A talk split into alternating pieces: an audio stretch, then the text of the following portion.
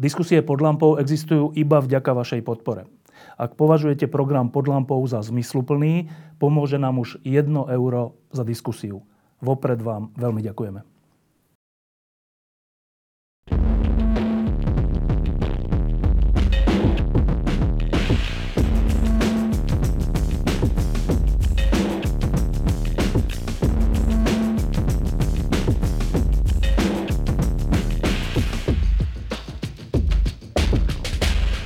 Tento týždeň som e, začal návštevou diskusie denníka N, kde som si vypočul od policajného prezidenta Lučanského neuveriteľnú vetu, že Jan Kuciak podcenil situáciu. E,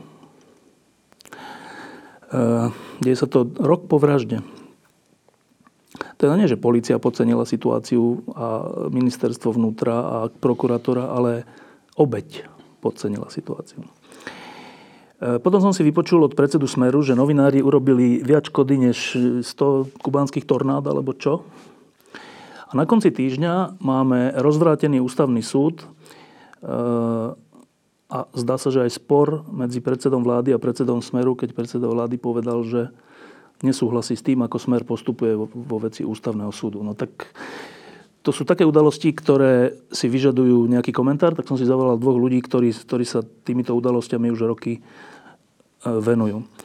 Takže Matúš a Marian, čo sme to boli za posledné dni svetkami? Čoho sme to boli svetkami? Myslím si, že všetci tak, tak nejak pociťujeme, že hra sa mení v priebehu, jak sa vyvíja že sa dostávajú na verejnosť správy, ktoré pred ešte pár dňami, pár týždňami boli nepredstaviteľné. Do, dozvedeli sme sa, že napríklad eh, generál, bývalý generálny prokurátor slúžil eh, človeku z mafiánskych zoznamov. Dozvedeli sme sa, že jeho námestník si bežne telefonoval s tým človekom z, bež, z mafiánskych zoznamov. Dozvedeli sme sa pred chvíľkou, že špeciálny prokurátor si len tak miernik zdiernik odložil 204 tisíc eur v hotovosti do banky.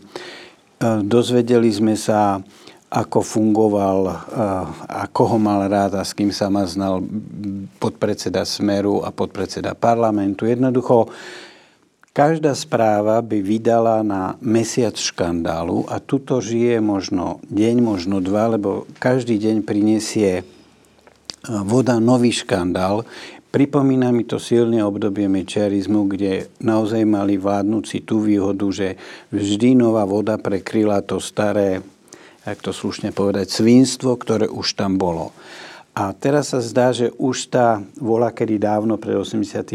sa hovorilo, že kvantita sa mení na kvalitu. Už to začína byť naozaj také, že už je tých kaos a škandálov a prešľapov a evidentných veci, ktoré sa tolerovať nemôžu, toľko, že už to začína pomaly mať vplyv na, to, na tú zá, základnú podstatu a na tú kvalitu verejného života, aký teraz žijeme.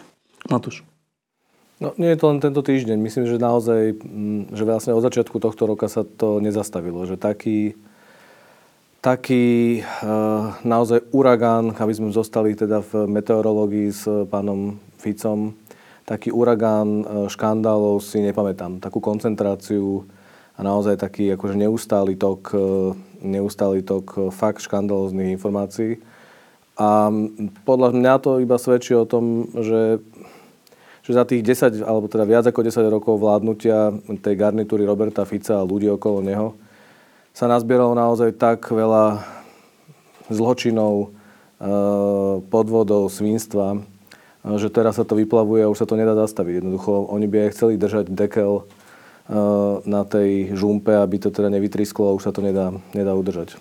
Jedna taká zaujímavá vec je, pred tým rokom, keď došlo k vražde novinára a jeho smúbenice, tak nasledujúce týždne a pár mesiacov vykazovala aktuálna moc trocha také, také, také zlaknutie alebo troška taký strach z verejnosti a vtedy keď sa sformulovali požiadavky, že in, ináč sa bude voliť ústavný súd a ináč sa bude volať, voliť policajný prezident a všelijaké takéto, tak v zásade všetci, že však áno, áno, áno, mali by sme to. E, prešiel rok a nie, že inak sa volí ústavný súd, ale je nezvolený, je rozvrátený, lebo predseda Smeru si tak, sa tak rozhodol. Že mne sa tak zdá, že ako keby tie námestia a tá hrôza z toho, čo sa stalo, z nich už vyprchala. Je to tak? Podľa mňa uh, ani, netrúfam si odhadnúť, či už z nich tá hrôza vyprchala, ale súvisí to podľa mňa s tým základným, aká je ich stratégia, ako sa rozhodli, ako na to budú reagovať. Kým v tých... Um, v tom apríli, marci minulého roku to bolo zjavné, že upokojujeme situáciu tak, aby už to prestalo na tých námestiach, na tých uliciach. Ukážeme to, že chceme v niektorých veciach spolupracovať. Nemusíme každý piatok vychádzať do ulic. Ale niekedy v lete, na jeseň sa to zlomilo a prišlo e, anonimné údanie, že sa tu chystal štátny prevrat. Jednoducho e, niekto sa rozhodol, a vieme presne kto, že nebude e, ustupovať v úvodzovkách, ale že pôjde do konfrontácie, že pôjde na doraz, že pôjde na spôsob kto z koho a podľa mňa všetko to, čo sa teraz v posledných dňoch deje, je výsledkom toho, že on naozaj, Robert Fico, e, vsadil na to, že pôjde do konfrontácie a cíti sa, že v tej konfrontácii môže nejakým spôsobom uspieť, čo mne sa ale vôbec nezdá. No, tento, tento spor o ústavný súd, respektíve dianie okolo ústavného súdu, e, predurčil predseda Smeru svojim vystúpením ešte pred e, prvým kolom hlasovania, keď jednak on povedal, že on teda nebude kandidovať v tomto kole, e, ale súčasne povedal, že v zásade, že nesmie byť zvolený žiaden, žiaden kandidát, lebo Kiska nesmie o nikom rozhodovať a ak sa také niečo stane, tak bude zlé v koalícii. A ja som si, keď som to počúval, tak som si hovoril, no zaujímavé, tak, tak to teraz sa ukáže, že, že nakoľko je v tej koalícii stále silný predseda Smeru a nakoľko tí ostatní majú nejakú autonómiu. Um, no, čo sme sa o tomto dozvedeli, Matúš? Tak uh, zdá sa, že sme teda, ja verím teda, že sme nie ešte na konci teda toho uh, celého príbehu, lebo uh, dnes sa dokázal z Košíc, čo podľa mňa nie je úplne náhoda, že že nie priamo vedľa Roberta Fica, lebo tam by hrozil možno nejaký typ, e, to, typ reakcie, ale teda z Košic na vzdialenosť 500 kilometrov e, sa ozval premiér e, Pellegrini a povedal, že on teda s tým nesúhlasí, čo sa stalo pri voľbe. Dokonca, že nesúhlasí s konaním Smeru, až takto? Áno, nesúhlasí s vlastnými poslancami, alebo teda poslancami z jeho, z jeho strany. Ono to nie je jeho strana, lebo je to strana Roberta Fica, ale z strany, ktorú reprezentuje. Plus teda máme Belu Bugára, ktorý hovorí opakovane, e, že takisto sa pokúšali, alebo teda chcel sa pokúšať zabezpečiť to, aby ústavný súd aspoň bol teda funkčný, keď už nie je plne obsadený. Takže zdá sa, že tam sa to vyvíja.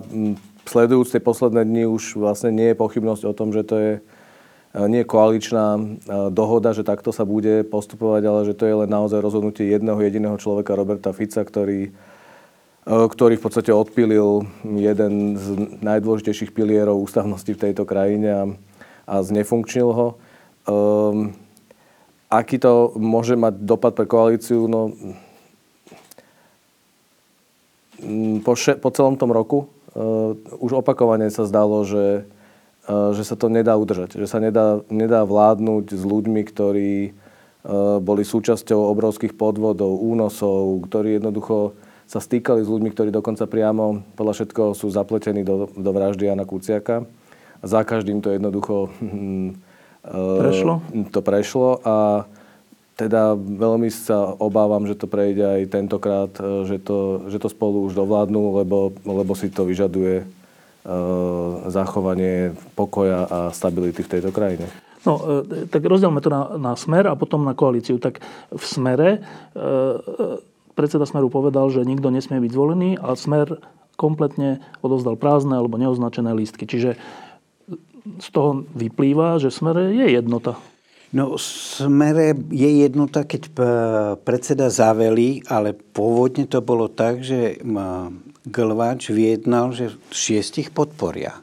Takže niečo dohodol Glváč a prišiel Fico a zrušil to jedným škrtnutím. Čiže je to šéf? Je to šéf, dal najavo, že on je to, tomu šéfa, že bude tak, ako on povie, ale zase na druhej strane, keby mu nechali tak voľnú ruku, ako doteraz, on už začína konať tak iracionálne, že nielen sám seba ohrozuje, ale ohrozuje aj vládnu koalíciu, ohrozuje aj smer, pretože on už naozaj ako keby sa dostal do štádia, v ktorom bol svojho času Vladimír Mečiar, že už mu nezapne červené svetielko, keď už koná kontraproduktívne, keď už koná proti vlastným záujmom. To je, čo sa týka Smeru. A teraz, čo sa týka koalície, Matúš povedal, že, že tam sú aj iné názory, ale on povedal, že nesmie byť nikto zvolený spolu s opozíciou, inak bude zle. A nebol nikto zvolený spolu s opozíciou, čiže aj tam je šéf. Áno, je to akokoľvek sa môže Bela Bugár, lebo teda rozdielme aj koalíci- koaličných partnerov na dve skupiny, lebo Andrej Danko nie je úplne, myslím si, že samostatne nezávisle e, rozmýšľajúca osoba. A teda nie kvôli tomu, ako rozpráva, ale kvôli tomu, e, ako koná. E, takže tam myslím, že bolo by naivné očakávať, že on bude nejak kvôli princípom ústavnosti, fungovaniu štátu nesúhlasiť s Robertom Ficom, lebo tam myslím, že je veľmi jasne vojenský, by som povedal kapitánsky, e, príjmaná, príjmaná subordinácia. A potom je Bela Bugár, ktorý, e, ktorý na pomery tejto koalície a na pomery Belu Bugára vo vláde Roberta Fica veľmi, povedal by som, že e, normálne, naozaj nehovorme, že odvážne, hovorme, že normálne, pomenoval, že i on a Most Hit nebudú voliť Roberta Fica za ústavného sudcu, pretože to vidia v tom problém povedzme si pravdu, že problém v tom nevidí iba Robert Fico a má smer, a inak je to jednoducho každému zjavné, že to je, že to je problém. Uh, a teda dokonca to zopakovala aj teraz po, tej, e, po tých voľbách e, neúspešných, že Roberta Fica voliť nebudú, ale tam sa končí jeho, jeho schopnosť normálne fungovať ako, ako normálny politik, pretože v zápätí pristúpil na tú hru, že, že znefunkčnil ústavný súd to, že volil šiestich mm, kandidátov, na ktorých sa dohodla, dohodla koalícia, bez, koalícia bez Roberta Fica, nie je znakom e, že normálnosti alebo snahy zvoliť, pretože si povedzme pravdu, že tí šiesti e, nie sú najlepší kandidáti na ústavných sudcov. Tam sú také mená, ktoré keby sa dostali na ústavný súd, tak by to bolo veľmi, teda nie veľmi dobré. Čiže on pristúpil na tú hru urobil všetko preto, aby vyslal signál Robertovi Ficovi, že ho poslúcha, že teda nechce odísť z koalície, že je poslušný partner, pretože dokonca nevolil uh, Bela Bugar osobne a jeho poslanci ani len za vlastných kandidátov uh, z ich poslaneckého klubu. Aby náhodou neprešli s podporou opozície, no? O, o, o, podľa mňa tam je jedna vec, ktorú možno niekedy málo zdôrazňujeme. Aj Bela Bugár, aj Andrej Danko boli za verejnú voľbu vo chvíli, kedy zistili, že Robert Fico robí separátne tajné rokovania s Kotlebovcami. Kotlebovcami. A toto už naozaj obaja považovali za prekročenie toho, čo sú ochotní tolerovať. A samozrejme dali najavo Ficovi, že tak to už si prehnal. No ale teraz samozrejme si uvedomujú aj to, že keby naozaj, keby urobili to, čo uh, urobiť mali. Čo, čo urobiť mali a predtým ich vystrihal, tak on tú koalíciu naozaj môže povaliť, hoci potrestal by sa on sám najviac, pretože ak niekto potrebuje dovládnuť, ak niekto tu potrebuje mať niekoľko mesiacov ešte akú takú istotu, že sa veci neobratia proti nemu, tak to je predovšetkým Robert Fico. No, ešte kým sa dostaneme k samotnému tomu ústavnému súdu a že k tomu, čo sa to tu vlastne stalo, tak ešte tam bola v tom vystúpení predsedu Smeru, ktorý, ktorý predznamenal všetko, čo sa tento týždeň dialo, e, tam bolo jedno zaujímavé vyjadrenie. A to bolo, že on e, sa neuchádza o funkciu súdcu ústavného súdu, ale iba o predsedu ústavného súdu. Mne sa to zdá tak neuveriteľný výrok, že fakt som zvedavý, že ako sa e, tento výrok zdá vám. Že čo to povedal? Nech sa páči, tomu určite rozumiem ja, ja, ja mám, neurčite nie, ale ja mám taký pocit, že toto, bol, toto bola najlepšia ukážka toho, že Robert Fico už stratil kontakt s realitou.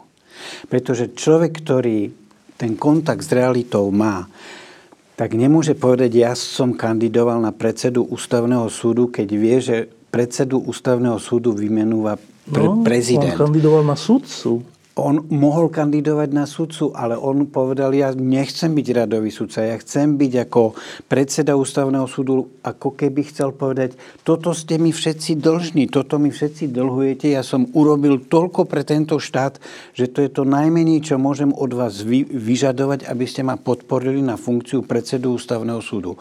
Podľa mňa to je naozaj ako prejav toho, že už stratil kontakt s realitou. Že už sa pohybuje v úplne iných sférach, ktoré s realitou nemajú nič spoločné. My tam naozaj, že e, podľa mňa zlyhávame, keď sa snažíme to rozumom pochopiť a teda hľadáme logické diery, lebo toto nie je jediný lapsus v tom, v tom jeho vyjadrení, že kandidoval na predsedu ústavného súdu. To je nehoraznosť a je to jednoducho drzosť, e, čo rozpráva. E, ale tam ich je viacej. On, on jednoducho verejne povedal, a dnes sa k nemu Andrej Danko prihlásil, e, že podľa neho, aj keby boli zvolení kandidáti, tak súčasný prezident Andrej Kiska ich nemôže vymenovať, pretože on už môže len svietiť a kúriť. Čo je takisto úplný nezmysel, pretože Andrej Kiska má má mandát prezidenta do 15. júna. Dovtedy je úplne v poriadku, ak ho vymenuje všetky tie rozprávky o porovnávanie s bývalým prezidentom Gašparovičom, čo hovoril dnes Andrej Danko, nesedia, pretože tam bola iná situácia, inak končili obdobia, funkčné obdobia sudcom a, a tak ďalej a tak ďalej. A navyše, Prepač. A navyše, veď ideme do volie prezidenta, ideme do volie Európarlamentu a jediný, kto môže spory prípadne, ktoré vzniknú v tomto rozhodnúť, je ústavný súd, plénum ústavného súdu. Takže ako môžeme ísť spokojne do niečo, čo má také ako závažné dôsledky bez toho, aby sme mali toho rozhodcu na ihrisku. Veď to je ako, aj keby už naozaj posledný deň, tak ten e, prezident musí vymenovať, pretože nezáleží od toho, či nový alebo starý, ale funkčný ústavný súd je jeho psia povinnosť to zabezpečiť.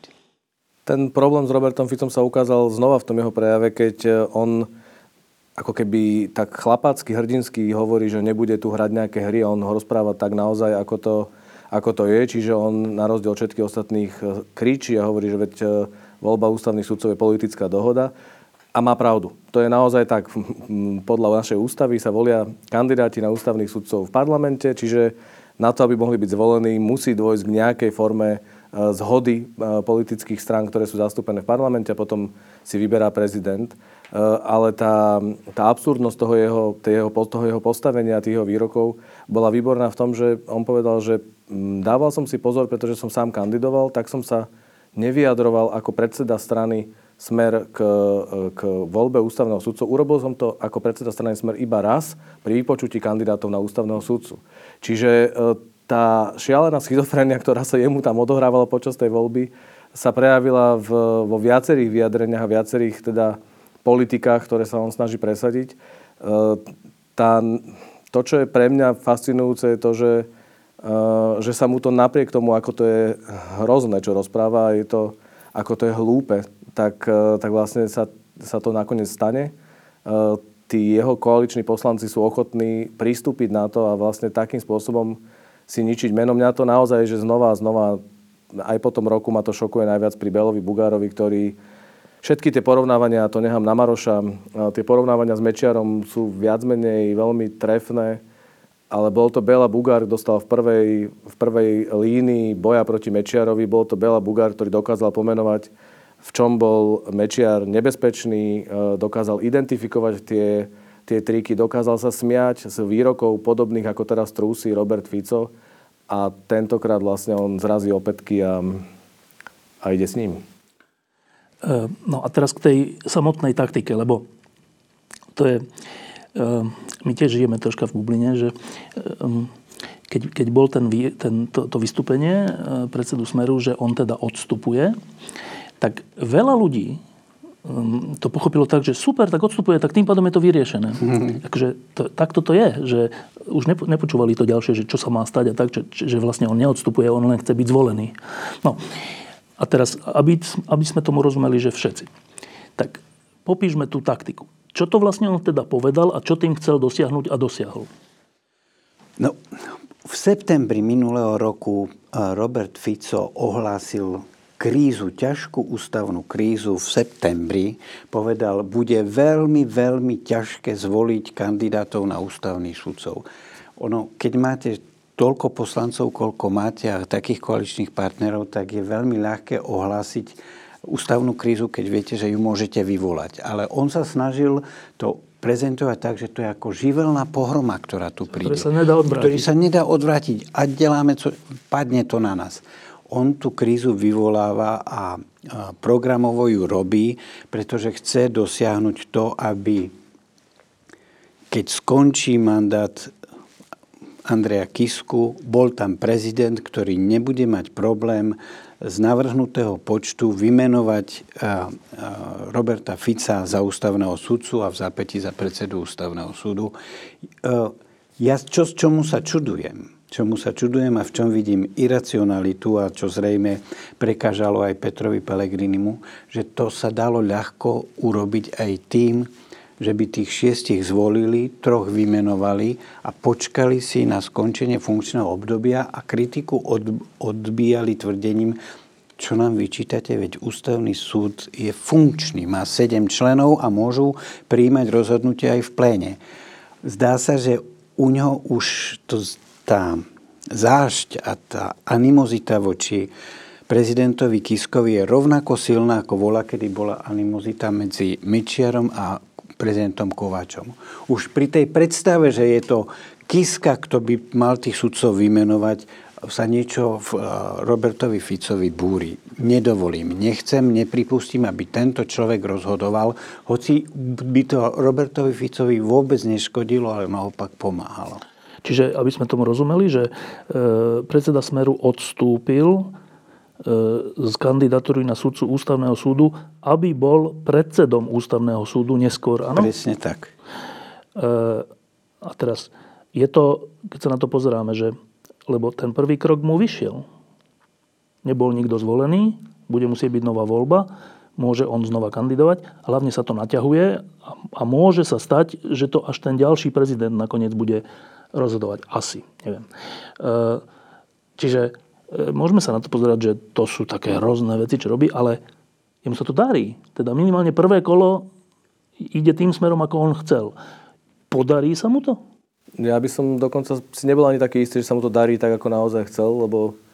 Uh, no v tom zmysle, že nebol nikto Rozumiem, zvolený. ale naozaj to mohlo byť tak, ako hovorí Maroš, že mohli zvoliť šiestich kandidátov, z nich by vybral prezident troch, ústavný súd by bol funkčný, nemusel by vysvetľovať Peter Pellegrini, prečo jednoducho naozaj, že urezali e, ústavný súd a napríklad ohrozili aj to pri spornom výsledku volie prezidentských, na ktorých tak veľmi záleží aj Robertovi Ficovi, e, vlastne nebude mať kto rozhodnúť a nebude mať kto, kto zabezpečiť normálny chod a fungovanie štátu. Ale čiže vedel to urobiť aj bez takého hrozného humbuku a bez takej hroznej, ako keby tak, tak výrazne popudil veľkú časť verejnosti, že dalo sa to urobiť aj kultivovanejšie, alebo teda menej nápadne a menej, menej dramaticky, ale uh, nie som si istý, že či sa mu to darí, lebo na konci dňa potrebuje Robert Fico na, to, na ten jeho plán prezidenta, ktorý je ochotný vymenovať. Uh, vieme, že to má byť Maro Ševčovič. A teraz uh, dva argumenty, prečo si myslím, že to nie je také isté, že sa mu to darí. Prvý je ten, že každým ďalším výrokom Roberta Fica o tom, ako novinári sú najväčší zločinci, každým ďalším e, útokom na fungovanie štátu, e, znefunkčenie ústavného súdu, rozbijanie koalície, jednoducho napätie, ktoré vyrába, podľa mňa uberá Marošovi Ševčovičovi hlasy, pretože voliči Maroša Ševčoviča... Nemôžu byť iba zo smeru. No presne, tak to je jedna vec. A druhá vec je, že oni chcú funkčný štát, ako keby ten smer pre nich za posledných 10 rokov znamenal stabilitu, istotu, veď to boli tie slogany na billboardoch. A teraz smer znamená nestabilitu, neistotu, chaos. E, je to naozaj že absolútne zlé a Robert Fico to každým vystúpením potvrdzuje. On je tým zdrojom nestability, neistoty, iracionálna, nebezpečia a je je spojený veľmi s Marošom Ševčovičom, čiže myslím, že mu oberá, uberá mu hlasy.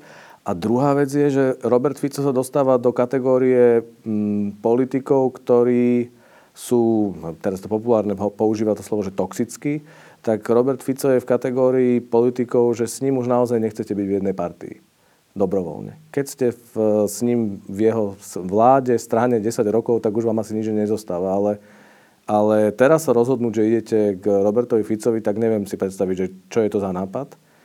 A v momente, keď Maroš Ševčovič by nebodaj bol zvolený za prezidenta po tomto všetkom, e, tak nikde nie je úplne isté, e, že on bude mať tú odvahu alebo drzosť splniť ten slub, ktorý Robertovi Ficovi asi dal. Predpokladáme, že mu ho dal, pretože nám to doteraz nepovedal. Že ho teda vymenuje za predsedu ústavného súdu. Je to tak nebezpečné rozhodnutie.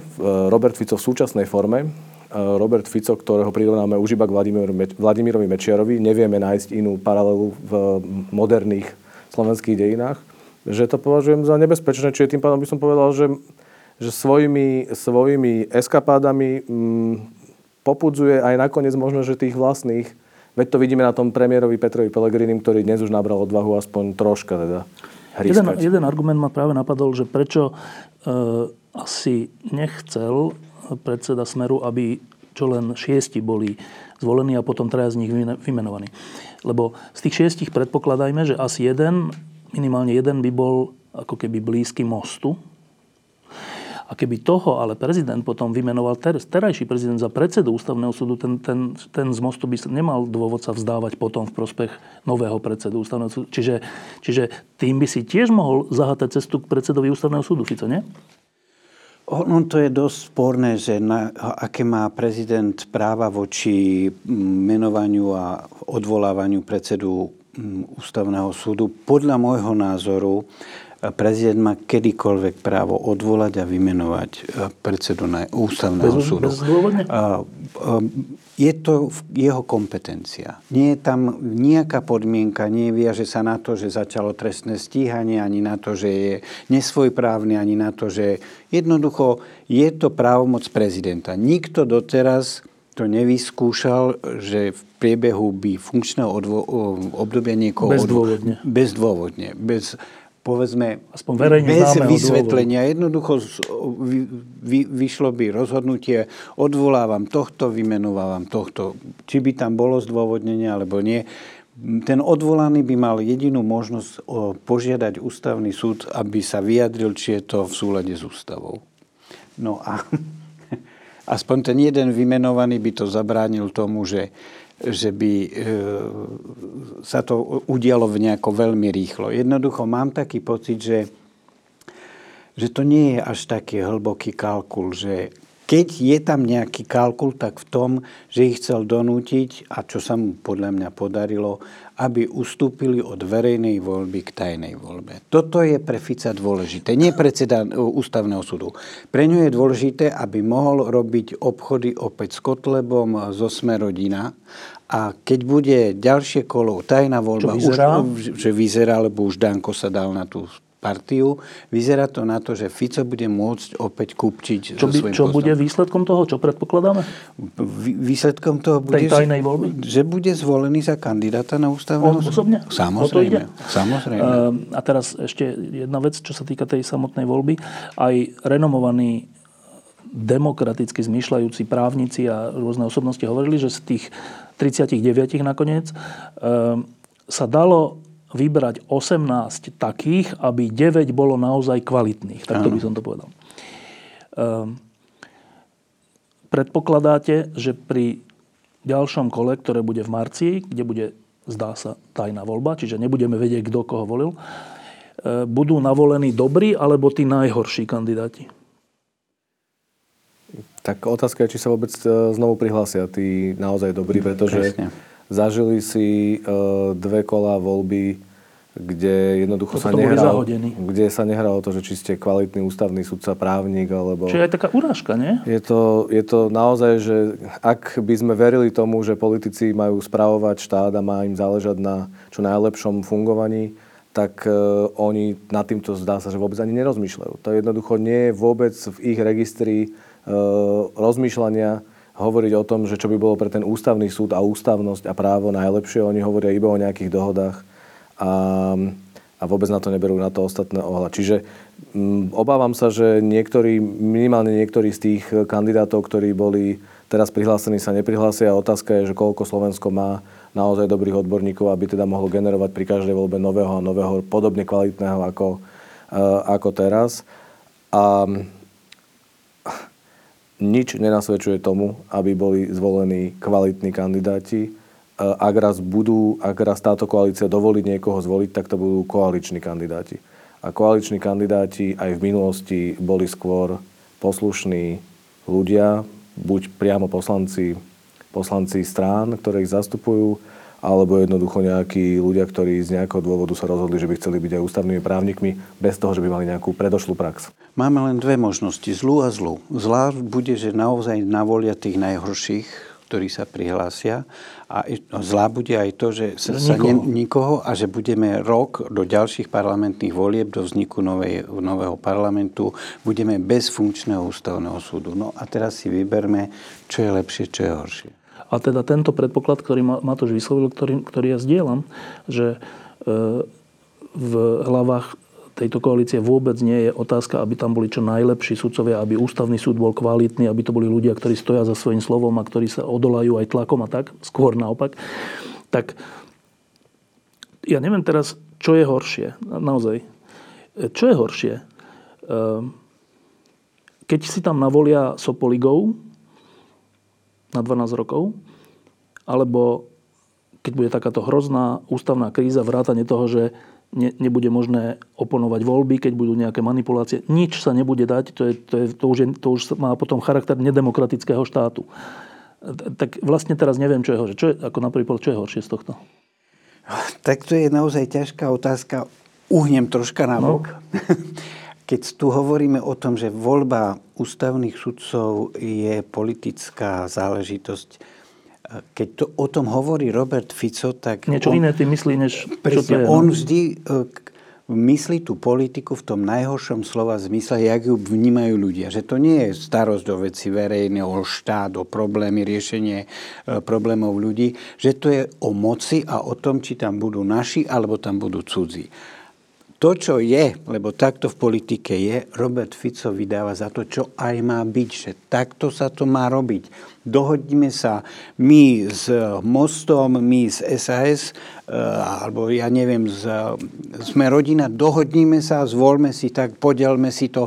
To je v jeho ponímaní politika. To je ako tá najnižšia bahenná úroveň politiky a on ju nechce na to bahno vystúpiť ani o milimeter vyššie. A pokiaľ ide o tú tvoju otázku, tak samozrejme ústavný súd Rado Procházka raz povedal, že nie je dôležité možno niekedy, ako ten ústavný súd rozhodne, a je dôležité to, aby v podobných a rovnakých prípadoch rozhodoval rovnako. Čo nerobí?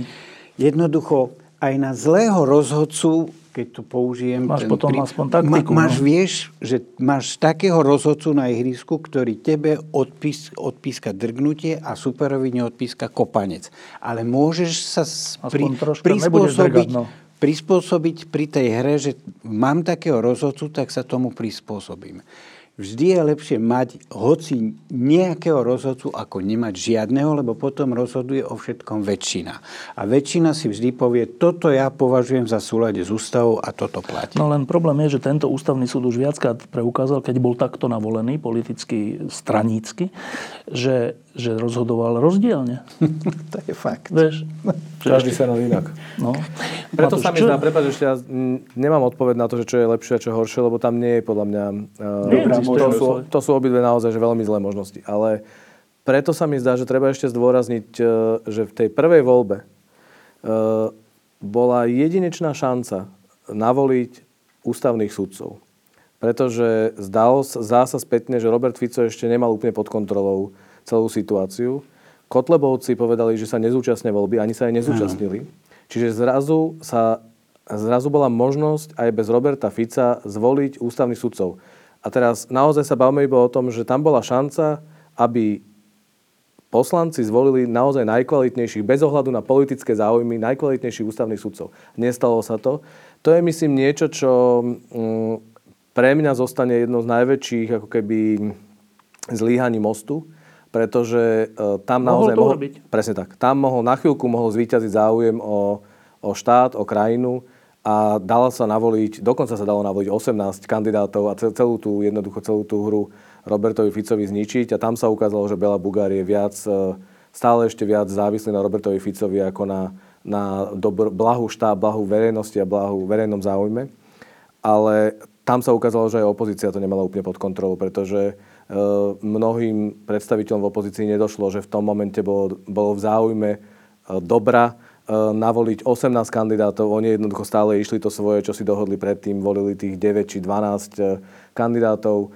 Ukázalo sa teda, že bola by to zbytočná námaha, pretože most sa Aj zachoval tak, iných, no? zachoval tak, ako sa zachoval, ale už tá druhá voľba ukázala, že, že v tom momente boli pripravení Kotlebovci ísť hlasovať, zvyš, teda nedovoliť, aby sa znížilo kvórum, aby stačilo menej hlasov.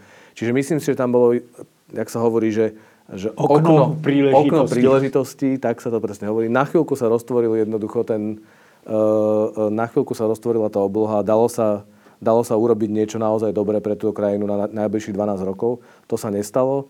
Je veľmi dôležité si to pripomínať, že sú na to jasní viníci a teraz už vlastne musíme len čakať, že ako dlho bude trvať ten stav bez ústavného súdu. Iba mimochodom, viackrát obidva ste spomenuli Kotlebovcov, e, teda rozumieme tomu tak, že e, Kotlebovci boli takým či onakým spôsobom e, s predsedom Smeru dohodnutí? Ja som si veľmi ako pozorne vypočul, niekoľkokrát som si pustil to vystúpenie Roberta Fica pred tou voľbou, kde ohlasoval, že už nebude kandidovať. Na všetko možné, čo Bela Bugár povedal, urobil, reagoval. Zle, to bolo hrozné. No, no. Len na jednu vec nereagoval. Vôbec sa neohradil proti tomu, že Bela Bugár povedal, boli zákulisné rokovania medzi Smerom a ďalšími. K tomu nepovedal ani ň. No? Presne tak. K tomu nepovedal ani ň. Takže podľa mňa tým nepriamo potvrdil, že tie rokovania boli a zrejme už boli na úrovni dohody. A to, čo teraz Matúš povedal, že v druhom kole dokonca sa zahlasovali, aby sa zvýšilo kvorum, aby nikto nemohol byť zvolený, to už, je, to už vyzerá ako priama dohoda so Smerom. Alebo tak, prečo iné by to robili? Áno, prečo iné by to robili a prečo by zmenili no, v priebehu jedného, dvoch no, dní? Prečo by zmenili? No. Ja len tam ešte mám jednu drobnú pripomienku tiež, že e, Bela Bugár úplne autentický a e, zdá sa, že aj Andrej Danko v tom momente, keď zistili, že e, Robert Fico rokuje poza ich chrbát s Kotlebovcami, s fašistami, tak boli pobúrení a presadili verejnú voľbu, o ktorej dovtedy teda neboli jej zástancami. E, ja sa pýtam, ale prečo neboli rovnako pobúrení, keď oni sami sa zúčastnili voľby zmeny ústavného zákona o, o voľbe ústavných sudcov, kde jednoducho takisto koalícia dohodla s Kotlebovcami, že spoločne príjmu ten zákon, aby obišli Andrea Kisku, aby obišli prezidenta a Kotleba a Kotlebovci ich vtedy e, oklamali alebo teda vyšachovali, lebo nakoniec s nimi nehlasovali. Ale vtedy Bela Bugár bol pripravený hlasovať s fašistami. s nimi, no. Práve si to povedal, Matúš. Vtedy s nimi rokovali všetci. Takže no, tam si nemali čo vzájomne vyčítať. No a teraz ešte k tej samotnej, tomu samotnému javu, ktorý tu nastal. E, tak my sme zvyknutí na všeličo, na všelijaké neobsadené posty, dlho a nedlho a dlho bolo s generálnym prokurátorom, nevedeli sa dohodnúť, Čentež bol zvolený, ale e, potom protiústavne e, nevymenovaný Gašparovičom, čo konštatoval ústavný súd. Všeličo sme zvyknutí. Ale že by celá inštitúcia, jedna z najdôležitejších v štáte, bola neobsadená, čo bude od soboty? Áno, od 16. Teraz vlastne pričom tú inštitúciu sme si zriadili my, občania Slovenskej republiky, na to, aby tu existovalo právo a spravodlivosť. A nie sme ochotní cez našich zastupiteľov e, tú inštitúciu zachovať alebo pri živote, pri existencii, pri rozhodovaní. Tak ja som pred tou voľbou počúval Ivana Trimaja, ktorý bol v nejakej televízii, kde o tom hovoril, že, že to je vylúčené. On hovoril, že to je vylúčené. Že to je vylúčené v zmysle, že by toto niekto dopustil, že to sa nesmie. Že to, to musí potom byť tak, že keď prvá voľba nebude, tak hneď druhá a nemôžu odísť z parlamentu, kým, to, kým ten ústavný súd nezvolil, lebo to je že elementárna povinnosť voči občanom, 5, voči 5 miliónom občanov. E, ale dnes sme v situácii, že to stalo. A teraz čo sa to teda vlastne stalo? Nejak to pomenujme. Že, lebo len povedať, že no tak nezvolíš, ak bude ďalšia voľba, ale od zajtra nie je funkčný ústavný súd. To je čo? To je to, že ne, neexistuje orgán, ktorý by chránil ústavnosť. My máme v ústave napísané, že sme právny demokratický štát. Vo chvíli, kedy nemáme orgán, ktorý chráni ústavnosť, nemôžeme o sebe hovoriť, že sme právny štát. Pretože v právnom štáte nemôže byť tak, že nemáš sa kam odvolať, že, nemáš sa kam odvolať, že tvoje právo nemá kto chrániť, že v prípade nevyhnutnosti nemá kto rozhodnúť. Toto nie je právny štát. To je uh, iba pseudo právny štát, ktorý nenaplňa základné princípy, ktoré by naplňať mal. A každý, kto sa na tom podielal, tak by to mal mať napísané vo svojom politickom životopise e, veľkými hrubými čiarami, že tento sa podielal na tom, že vznikol protiprávny stav, ktorý sa začal 16. februára a neurobil nič proti tomu, aby tomu zabránil.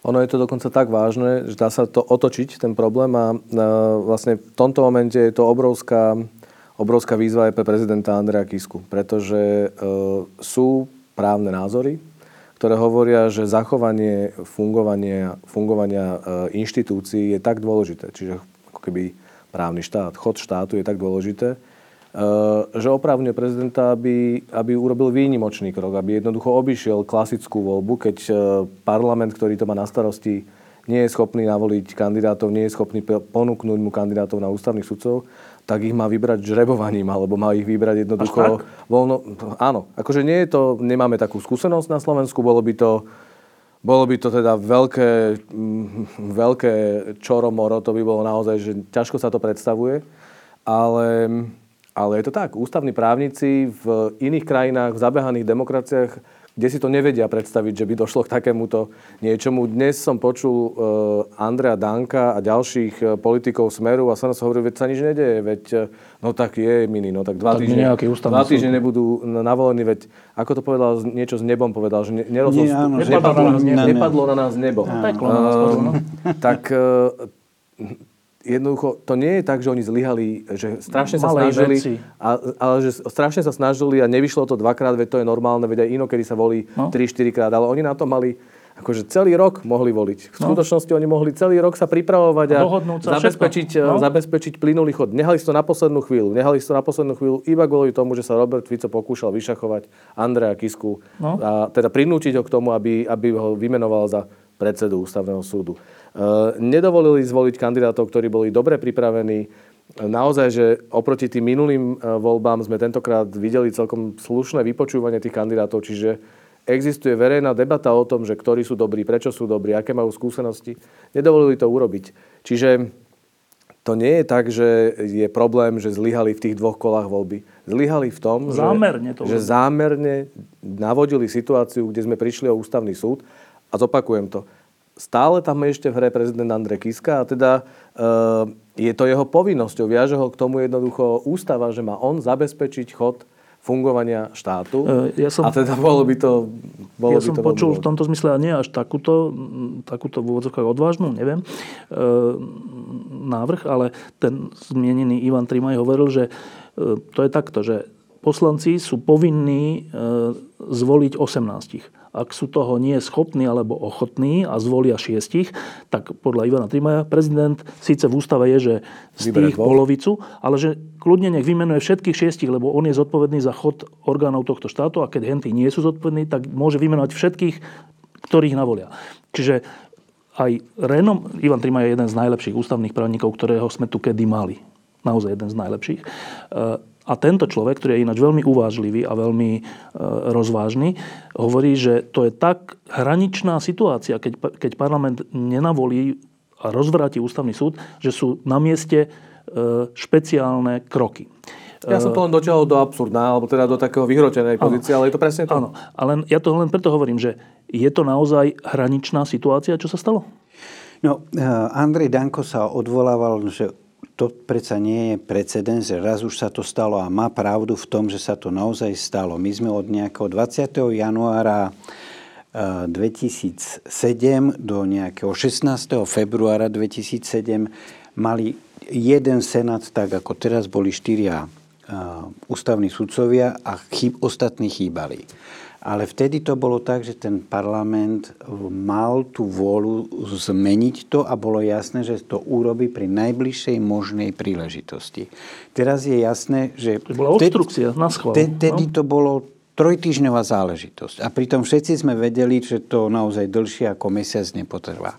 Teraz, keď niekto to zablokoval vedome, premyslenie, účelovo, kde máme záruku, že to nebude pokračovať v marci, že to nebude pokračovať v máji, že to nebude pokračovať v septembri, že to nebude pokračovať až dovtedy, kým budú tí poslanci, ktorí v parlamente sú jednoducho odlišná situácia je v tom, že vtedy bola vôľa s tým niečo urobiť, kým teraz je vôľa s tým neurobiť nič.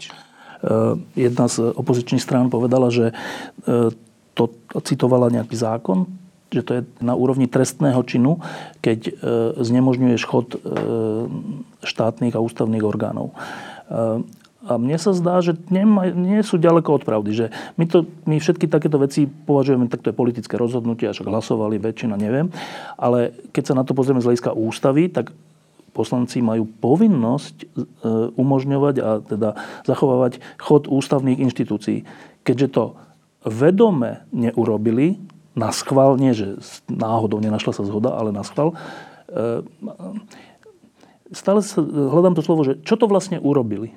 Čo je to za čin? No, e, ja som čítal e, článok alebo text pána Kubinu, ktorý tam zacitoval, vyťahol z trestného zákona trestný čin sabotáže. To, toho sa naozaj dopúšťa človek, ktorý svojim konaním znemožňuje, aby fungoval nejaký e, ústavný orgán. Naozaj poslanci sa správajú tak, že to z mnohých hľadisk naplňa skutkovú podstatu sabotáže toho, že zabraňujú svojim konaním, aby vznikol a fungoval ústavný orgán. E, dobre, a teraz, ak je to tak, e, to sa často stáva v takýchto situáciách, že sa cituje taký článok ústavy, že keď už nie je iná cesta, tak občania, ktorí sú hegemón demokracie, tak že občania majú právo na odpor. A ja sa teraz nepýtam na to, či máme právo na odpor, lebo z ústavy to jasne máme, ale že e, čo sa s tým, takto, že v 89. sme sa rozhodli, že, že, že budeme žiť v slobodnej a demokratickej krajine a že tú moc majú občania, my všetci. A budeme si delegovať svojich zástupcov a keď nebudeme spokojní, tak ich vymeníme. A celé sa to dialo v rámci ústavnosti. No a teraz je ústavnosť porušená, znemožnená zrušením alebo teda znefunkčením ústavného súdu. A čo teraz my urobíme? Budeme písať články, alebo budeme nadávať, budeme znepokojení, alebo čo nám naša snaha žiť v slobodnej krajine teraz umožňuje. Matúš. Máme, podľa mňa máme veľa, veľa možností, lebo veď ty si povedal, že budeme písať články tak akoby ironicky, ale je dôležité pomenovať tú realitu a teda tú situáciu, aká je, pretože, e, pretože bez toho, že by sme vedeli, čo sa stalo, tak e, nemôžu sa potom stať ani tie ďalšie kroky. Vo štvrtok e, bude rok od zavraždenia Jana Kuciaka, chystajú sa demonstrácie po celom Slovensku.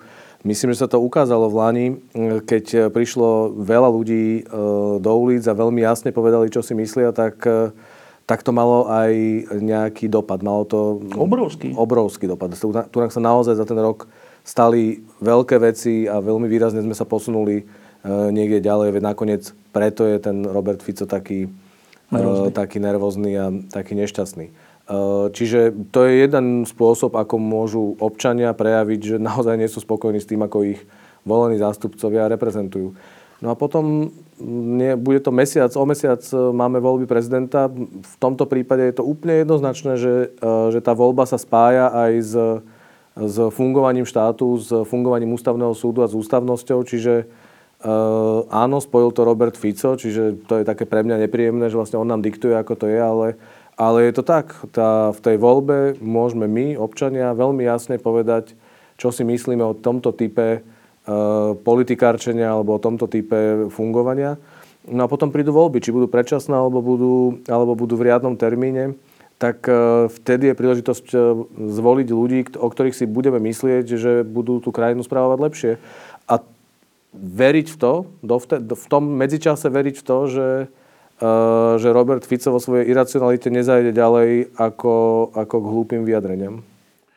Ehm, teraz si povedal takú, takú vec s tými prezidentskými voľbami, že vlastne budeme rozho- V skutočnosti sa to teraz tak stalo vinou predsedu Smeru, že tie voľby budú o tom, že či ten kandidát, ktorého budem voliť, vymenuje Fica za predsedu ústavného súdu. A tým pádom, inými slovami, vlastne sa stalo to, že tento milý eurokomisár Ševčovič je vlastne dnes plne v rukách Fica a, a všetci voliči, ktorí nemajú radi Fica, nesmú tým pádom voliť Ševčoviča. To je hrozné, čo mu spôsobil.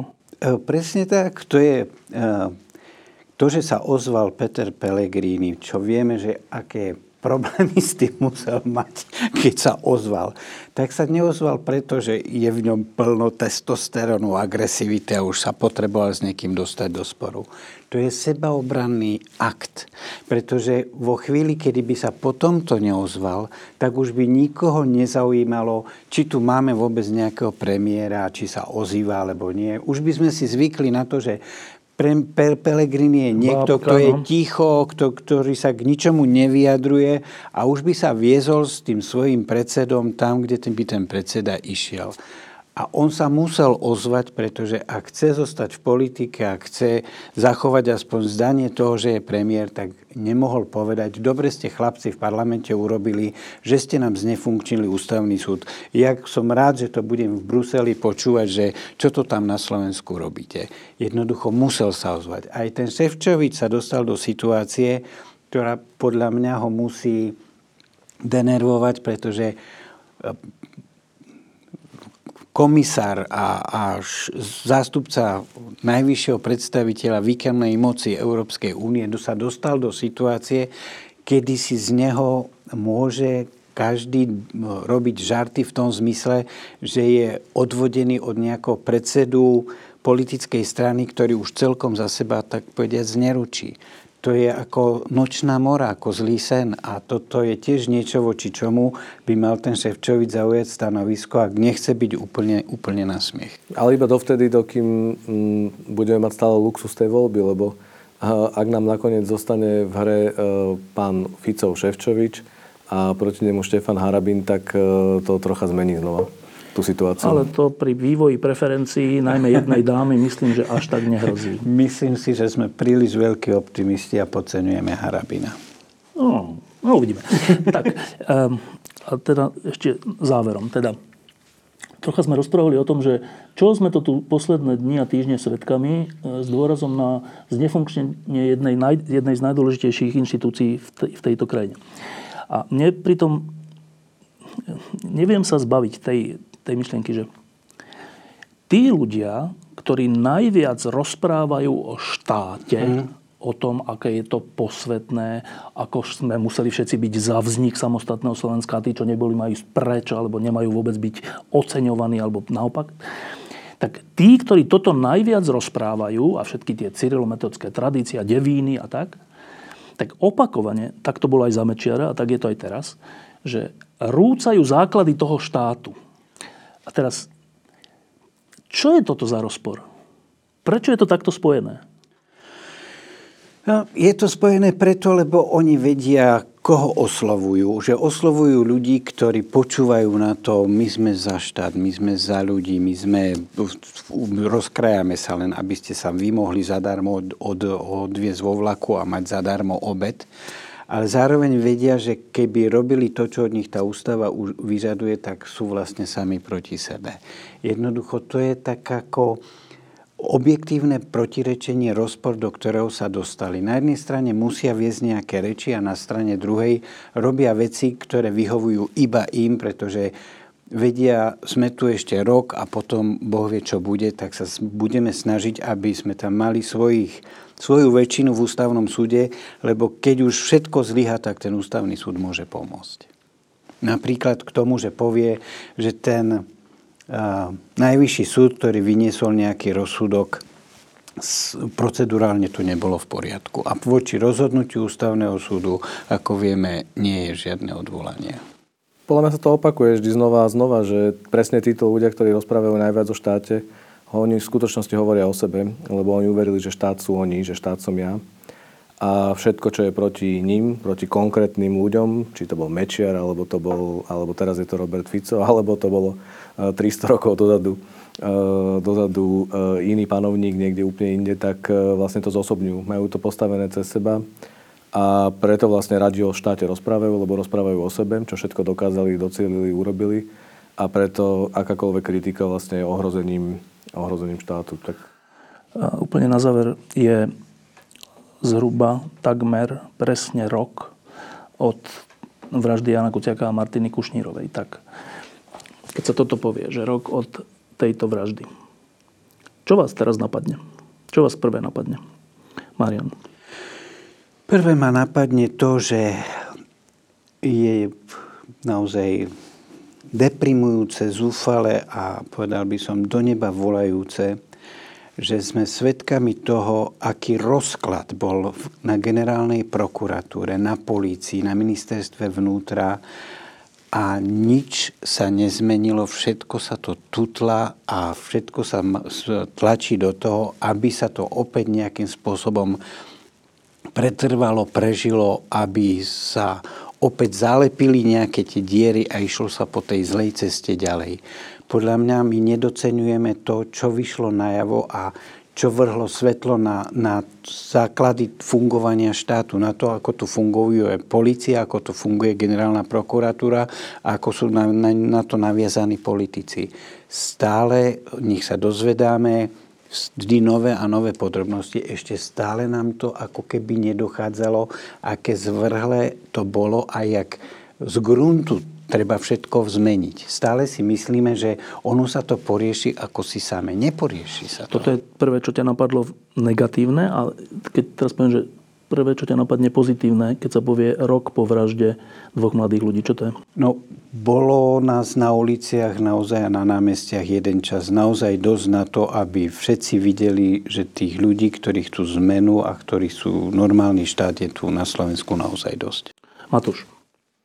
Mňa napadne, že to bol hrozný rok a, že, že to bol boj.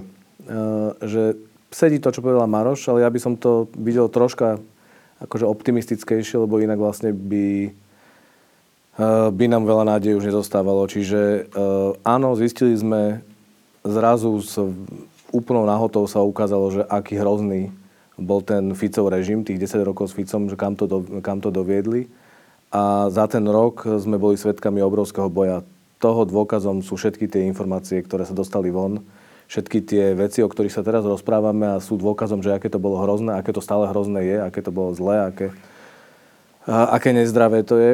Ale už len to, že sa o tom rozprávame. Pred rokom sme nevedeli, že, e, že na prokurátore sedia ľudia, ktorí ktorí majú bližšie k Marianovi Kočnerovi. Vedeli sme, že Dobroslav Trnka sa s ním kamarátil a bol pripravený piť s ním šampanské, kedykoľvek bol dôvod na oslavu, ale teraz vieme, že to nebol iba on.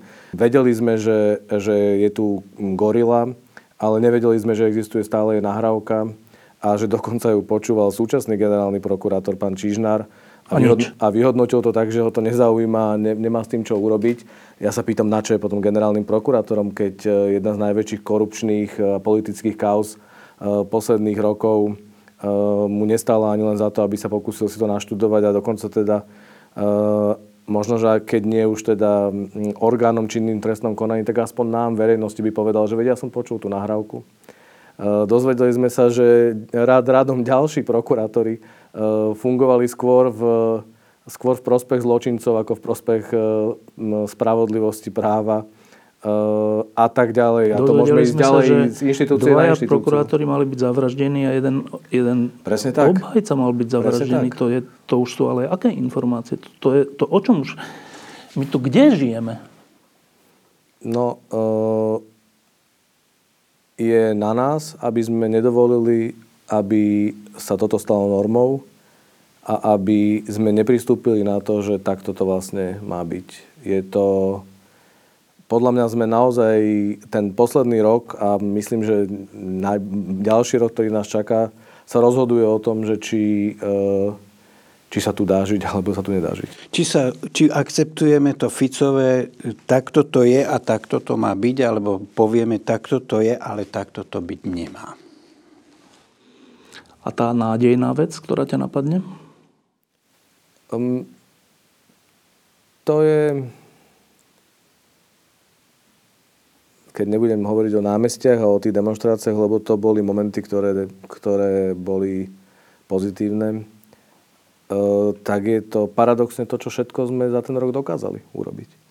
Uh, my sme otrávení Robertom Ficom, lebo stále riadi politiku a stále jednoducho dokáže zablokovať celý parlament, celý ústavný súd zničiť, e, dokáže jednoducho e, určovať stále témy, ale on už nie je premiérom a v skutočnosti, v skutočnosti strátil silu.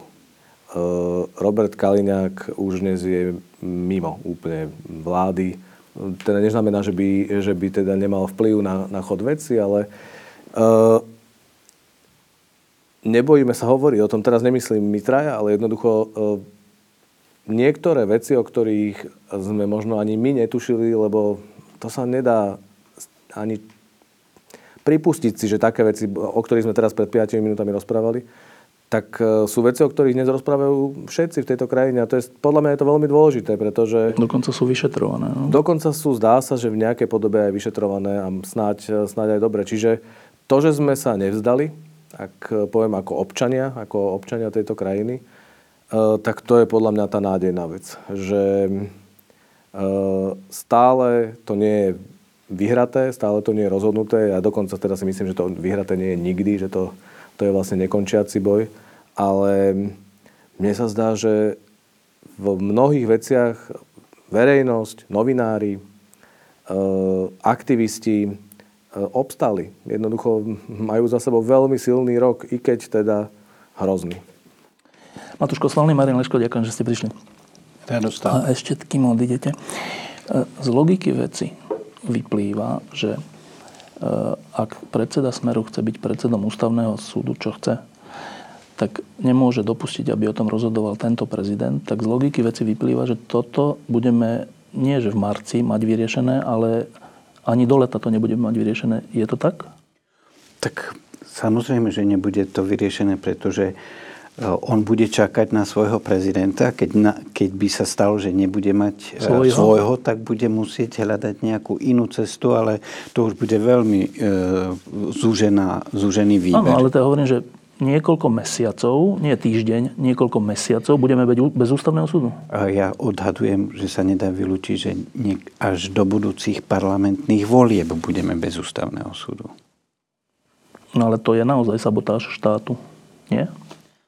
No, um, keď presadia napríklad uh, tajnú voľbu, tak každý bude môcť povedať, ale jak mňa môžete ob- obviňovať, že som, keď ja som hlasoval a to nie je moja vina, že ja som si urobil svoju povinnosť a to, že nebol zvolený, to, to je mimo mňa.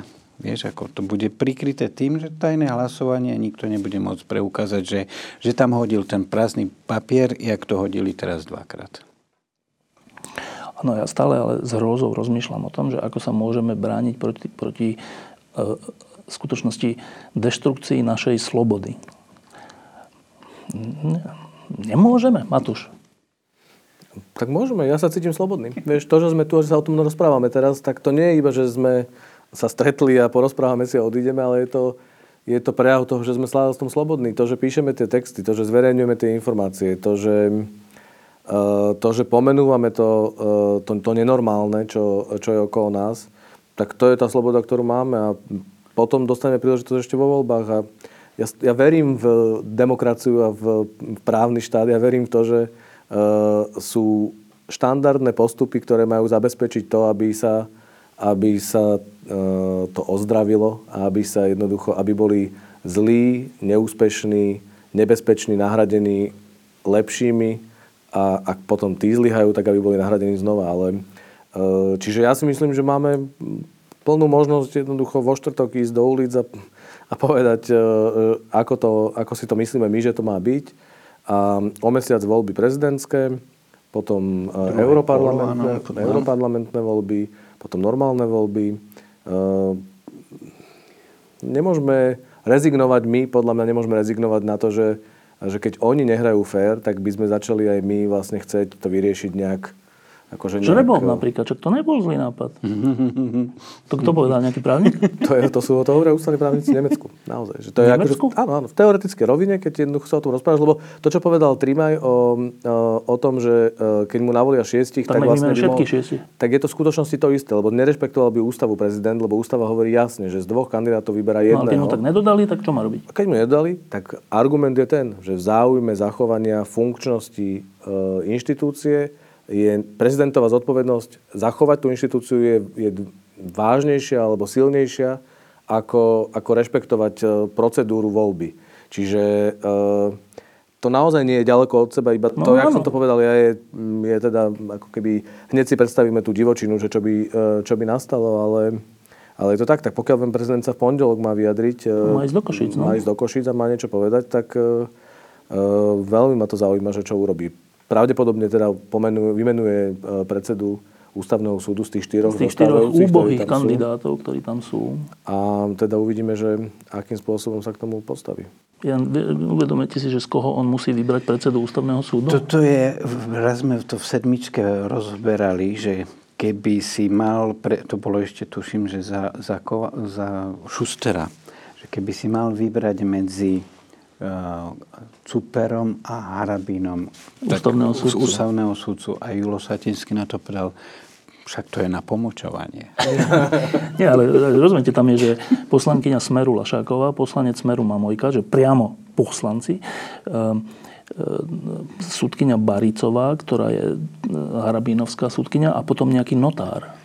A z týchto, ak chce zachrániť fun- aspoň to, že bude nejaký predseda, do ktorého rúk môže nový prezident zvoliť, tak musí z týchto štyroch niekoho dať na predsedu ústavného súdu formálne na 12 rokov. A tento ešte musia prijať, pokiaľ viem. Áno, áno. Si túto voľbu? Ja myslím, že tam nie je vôbec e, nepredvídateľné to, že by niektorí z tých štyroch, možno že aj traja, e, neprijali to pove- poverenie, pretože, pretože to nebude e, v ich záujme. Teda v záujme Smeru. Áno, dostanú nejaký odkaz, že by nebolo žiaduce, aby boli Tak potom aktívni. notár. No, tak ten je zvyknutý na to, že, Ten že dáva pečiatky. ten overí, ten overí podpis. Ďakujem. Diskusie pod lampou existujú iba vďaka vašej podpore. Ak považujete program pod lampou za zmysluplný, pomôže nám už 1 euro za diskusiu. Vopred vám veľmi ďakujeme.